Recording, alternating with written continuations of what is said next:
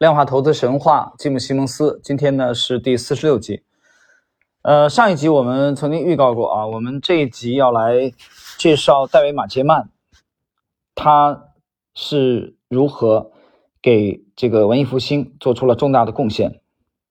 从这个刚开始不被接受啊，到成为公司重要的转变当中的重要人物，我们来看这一集的内容。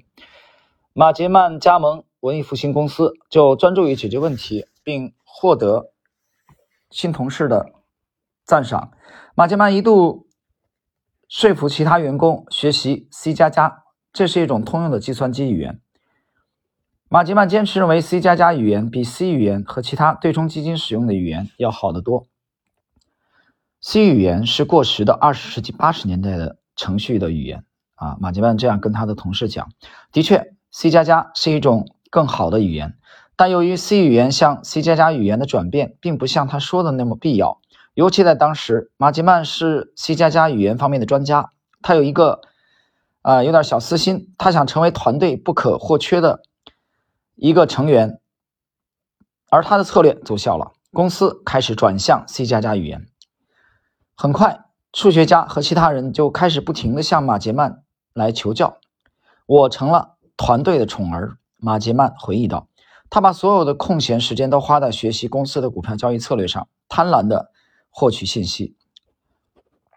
彼得·布朗天生就具有体察下属的需要的能力，他觉得自己可以给予马吉曼啊一些更多的激励，从而使他更加努力的工作。有一天，当马吉曼沉浸在自我陶醉的时候，布朗对他说：“我相信你有能力学习更深奥的股票交易系统知识。”马吉曼明白布朗。啊，这是在驾驭他。尽管如此，他还是在沉浸在赞美之中，渴望找到其他方法来帮助彼得·布朗。在 IBM，马杰曼开发了一个脚本，或者说是一个简短的指令的列表，用来监控公司电脑的内存和资源。这样，他和其他人就可以利用那些功能强大且未被充分利用的机器来进行外部编码，并从事其他未经 IBM 授权的活动。马杰曼发现了。一种巧妙的方法来消除他的活动的痕迹，并把他的程序以1983年上映的黑客电影《战争游戏》中的那台人工智能电脑来命名。啊，这个电脑的名字呢是 JOSH-UA。解释一下啊，这个《战争游戏》是83年在美国是啊上映的一部科幻的电影。最终，马杰曼的黑客行为被一位 IBM 高管察觉到了，高管怒不可遏。他说，他的机器是根据政府的一项绝密合同购买的，可能包含机密。这位高管甚至威胁要控告马杰曼犯了美国联邦罪。这我怎么知道？马杰曼回应道：“他指的是该公司与政府的秘密关系。当然，马杰曼的黑客行为还在继续，但是他和他的同事呢，还是避开了这位愤怒的高管的电脑。在其他人需要额外的计算能力的时候，他们会直接征用其他 IBM 员工的电脑。”在文艺复兴公司，马杰曼重写了监控程序。对对冲基经理没有像 IBM 那样没用过的电脑，但马杰曼认为他的程序可能有用，至少在不久的将来会派上用场。大多数时候，他只是无法控制自己的渴望。我想成为公司里不可缺少的人啊，他解释道。马杰曼欺骗了文艺复兴公司的系统管理员，创建了一个后门的来启动他的监控系统。他坐在椅子上，得意的往后一靠，啊，等着荣誉随之而来。但这种得意只持续了一两分钟。突然，他听到了同事们惊恐的喊声。当马吉曼看到他们的电脑屏幕时，啊，下巴都要惊掉了。他未经授权的监控程序释放了一种电脑病毒，感染了文艺复兴公司的电脑。就在员工们忙着处理危机的时候，羞愧的他承认应对这种混乱情形负责。员工们都暴跳如雷，股票团队一分钱没赚到。现在这个愚蠢的成员又搞垮了网络。布朗气得满脸通红，冲着马吉曼喊道：“这里不是 IBM，我们在这里交易的是真金白银啊！如果你用你愚蠢的小伎俩来阻碍我们，你会毁掉我们。”任职几周以后，马杰曼突然遭到了冷落。他为自己的工作前景担忧，不知道自己在文艺复兴公司啊还能待多久。他说：“从社会角度来看，我犯了一个巨大的错误。他的焦虑终将得到释放。彼得·布朗和罗伯特·莫瑟的新型股票交易系统正在莫名其妙的连败中痛苦的挣扎。啊，这个事情有些不大对劲儿啊，但也没人知道是怎么回事儿。期货组的成员们继续在赚钱，他们私下里说，问题来自于新招进的员工，他们只懂电脑，不懂交易。即使在文艺复兴公司啊，这种偏见也屡见不鲜。在公开场合，西蒙斯表现得很自信，鼓励股票团队坚持下去。他在1995年夏天的一次小组会议上说：“我们必须需继续努力。”尽管他那时穿着短裤和拖鞋，但其言语仍然令人生畏。可是私下里，西蒙斯怀疑自己是在浪费时间。也许这个团队永远也驾驭不了股市。文艺复兴公司注定只能是一家规模相对较小的期货交易公司，这是亨利·劳佛啊、帕特森和期货团小组的人已经得出的结论。帕特森曾经说：“我们已经在股票市场摸爬滚打了那么多年，如果是我在领导公司，可能就已经放弃股市了。”西蒙斯虽然是一个顽固的乐观主义者，但就连他啊，有时候也受够了。他给。布朗和莫瑟下了最后通牒，必须让系统在未来半年之内运行起来，否则他就要把这个股票小组关闭掉。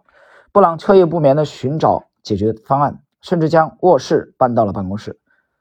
莫瑟的工作时间没那么长，但他同样神经紧绷。他们仍然找不到问题。当系统管理少量资金的时候，啊，他就可能获得可观的收益。但当西蒙斯提供杠杆，交易规模变大的时候，哎，利润反而蒸发了。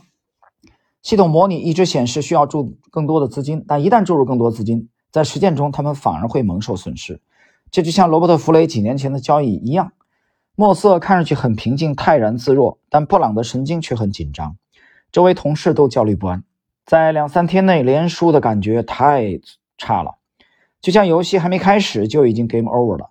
一位团队成员说：“马吉曼看着同事们越来越沮丧。”他内心渴望能帮助他们，如果他能扭转乾坤，或许就可以赢得西蒙斯的信任。尽管他之前犯下了不可饶恕的错误，对公司面临的困境，他知道的已经足够多了，但他也提供不了太多的帮助。他仍然我行我素，日夜钻研代码。当时啊，他住在一间十分简陋的公寓里，连一个正常使用的电炉都没有，冰箱里是空的。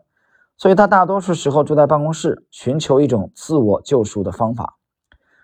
一天傍晚，马吉曼的视线因为连续几小时盯着电脑屏幕而开始变得模糊。他发现了一些奇怪的事情。布朗赫莫瑟交易系统的一行模拟代码显示，标普五百指数处于非常低的水平。这个测试代码似乎使用了一九九一年的数据，大约是当时数据的一半。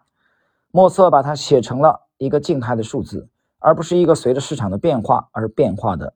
变量。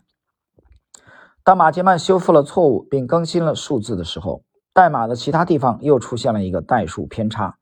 他花了一晚上的时间，自认为解决了这个问题。现在，模拟器的算法终于可以为 Nova 基金推荐一个理想的投资组合了，包括应该用多少借来的钱扩大其股票持仓。根据马杰曼的计算，由此产生的投资组合似乎能产生巨大的利润。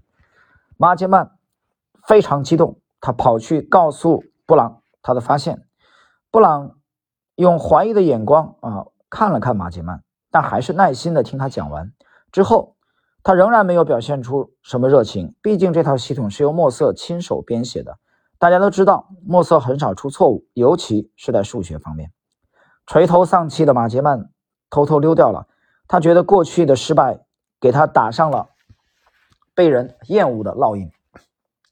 马杰曼已经没有什么可以再输的了。他把自己的作品拿给莫瑟看，莫瑟坐在办公桌前啊，弓着背，耐心的一行一行的去检查旧的代码，并把旧代码跟马杰曼的新代码进行比较。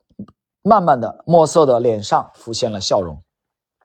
他从桌上拿了一些纸和一支铅笔，开始去运算一个公式。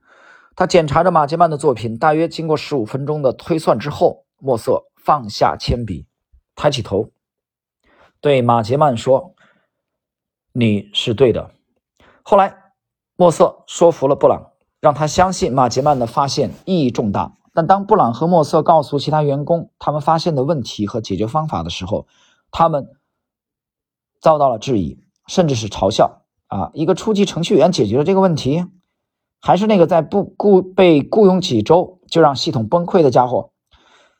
布朗和莫瑟无视这些质疑，在西蒙斯的支持下重启了这个系统，将改进和修正。结果立竿见影，他们有力的回击了那些质疑的人们。长时间的连续的失败终于结束了，马杰曼终于得到了他所渴望的肯定和赞赏。那么也得到了布朗的鼓励啊，这太棒了！